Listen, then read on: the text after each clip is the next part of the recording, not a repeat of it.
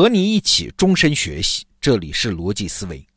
最近呢，我和同事闲聊到一个话题，就是十几年前的冥王星降级事件。我们这代人小时候上学都学过啊，太阳系有九大行星，那最外面那颗呢，就是冥王星。这颗星啊，是一九三零年被发现的。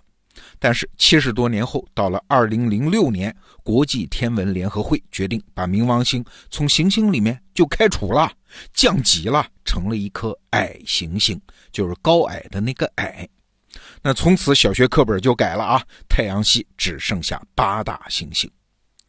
那这件事情当时的争论就很大。有人就说了，不就是个名字吗？改什么改啊？不管是行星还是矮行星，哎，冥王星，哎，不都是那颗远在几十亿公里之外、围绕着太阳运行的天体吗？你管它叫啥，都不能改变它自己的属性啊，也不影响我们对它的观测。好端端的，非要改啥名呢？我上学背书考试，好不容易学到的知识，你们说改就改了？哎，这是不是你们天文学家在刷存在感呢？今天我们就就着这个话题跟你聊聊，名字这个东西它真的那么重要吗？我先说结论啊，是的，名字这个东西它真的就这么重要，改和不改它就是不一样。咱们先来看看名字的这个“名”这个字儿它是怎么来的。名的汉字字形是上面一个夕阳的夕，就是晚上的意思啊，下面一个口，就是说话的那个口。那《说文解字》里面的解释是这样的。叫名，字命也，从口息。息者，名也。名不相见，故以口自名。啊，这一大句古文啊，我解释一下。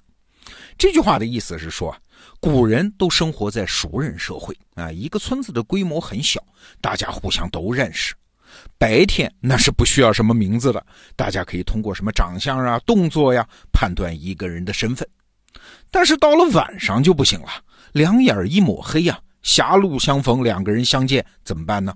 只能靠报出彼此的名字来区分敌我，确认身份，啊，所以你看，命名的本质是什么呢？是把我们的主观世界客体化的过程啊。有了这个名字的客体，我们才能展开和陌生人的合作呀。你就想嘛，在给一个东西命名之前，这个东西的所有特征，它都存在于我们的主观世界。啊，比如某个人是个矮个子、长头发、黑脸膛、跑得快，他爹是谁？他亲戚是谁？等等等等，这一大坨乱七八糟的特征，既没有秩序，也无法穷尽啊。所以，当我们共同说起一个人的时候，我们说半天也说不清楚是不是同一个人。而一旦我们给他起了个名字啊，比如说用张三来称呼他，就相当于把一大组特征打了个包，投射到了这个名字上。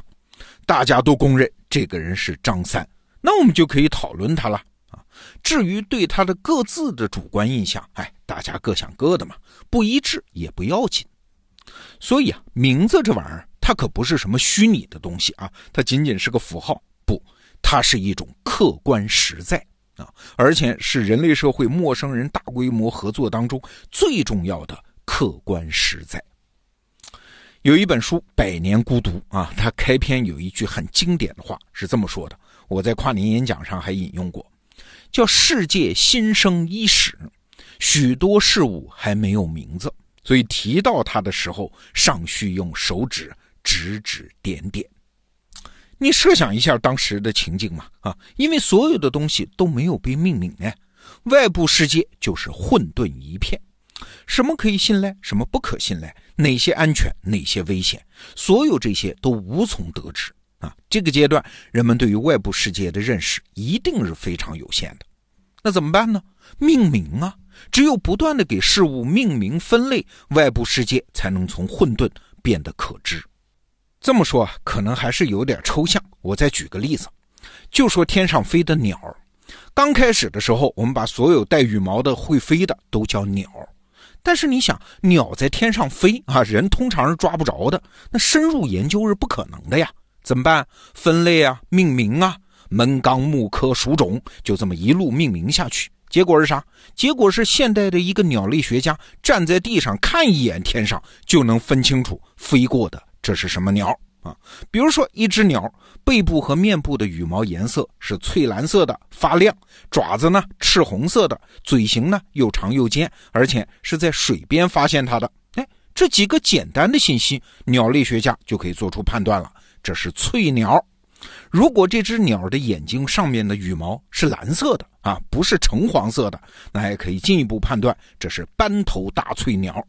你看，鸟类学家不用真的把这只鸟捉下来啊，观察它的所有细节，就已经可以开始认知和研究啊。人们对于鸟的认知水平一下子就上去了。所以有人说，学科进步的第一步就是命名啊。事实上，有些伟大的科学进步本身就是命名。啊比如说提出“商”这个概念，就火字旁加一个商人的那个“商”那个字儿啊，这就是对一组现象的命名啊。仅仅提出这个概念，就已经是科学的重大进展。所以，文化人类学上有一个有趣的发现啊，各个民族的神话都有一条通行的规则。哎，妖魔鬼怪出现的时候，如果你能叫出它的名字，它的魔力就会减损大半，甚至是完全丧失。啊，反过来，如果你被对方叫出了名字，你的力量也会化为乌有。回想一下《西游记》里好像就有这样的情节啊，妖怪叫一声孙悟空，孙行者啊，他是不能答应的，一旦答应就要被收服。你看，这就是名字的作用啊，只有给对方命名，叫出对方的名字，才能把他从混沌的外部世界中分割开来，单独召唤到我们的面前，他才能被我们认知。这还不仅仅是认知这么简单啊！名字我们刚才讲，它是一个实在，是一个实体，那它对现实世界就一定也有反作用。举个例子啊，我曾经看过一个研究，就是对比中国和西方国家的禁毒工作，结果就发现呢，很多国家禁毒的效果比中国差得远啊！这当然是很多因素共同作用的结果了。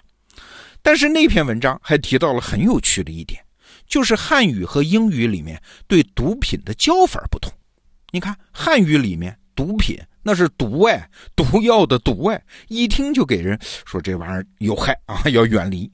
而英语里面呢，毒品的叫法是 drug 啊，drug 的意思是药品，是单纯的中性词，这就没有特别的暗示。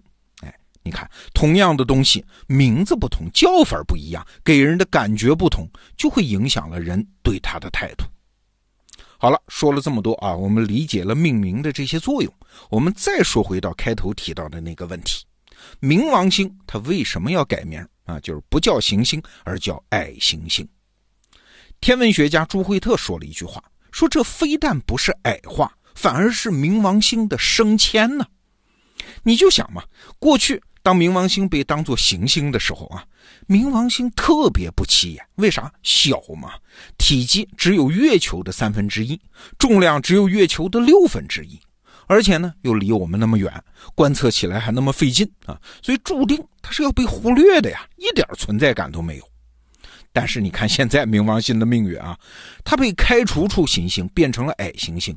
结果是呢，现在你只要讲到太阳系的行星，最后一定得专门把冥王星的这个事儿拿出来讲一讲。你说它的地位是不是重要多了？再从天文学这个学科的内部来看，专门画出一类天体叫矮行星。哎，这意味着啥？意味着更多的人力资源和科研经费嘛？当然就有新的研究成果出现啊，又会吸引更多的注意力。哎，果不其然，二零零六年他被开除的。二零零八年六月十一号，国际天文联合会给海王星以外的矮行星们起了个名字，统一就叫类冥天体啊，就是和冥王星类似的天体。哎，你看，冥王星直接变成这个区域的老大哥了啊，成为附近这类天体的模板了。你看一下这个过程啊，改名之前，冥王星只是一颗孤悬于外太阳系的、很畸形的、很渺小的、注定要被忽略的奇异天体，丑小鸭一只。而现在呢？它变成了那个区域的老大哥啊，被从遥远的外太阳系重新召唤到我们的面前，获得了无数的额外关注，摇身一变成了白天鹅啊！所以你看，我们熟悉的丑小鸭的故事，不就是这么一个命名错了的故事吗？啊，你就说这对冥王星来说，它是降级嘞，还是升迁嘞？啊，所以说嘛，得让我们祝贺冥王星。从这个故事里啊，我们可以再次洞察到名字这个东西的重要性啊。名字可不是什么任意的符号，它是一个东西在人类世界里的再一次出生，它还是一个东西放大自己价值的最好杠杆呐。好，这个话题我们就聊到这儿，逻辑思维，明天见。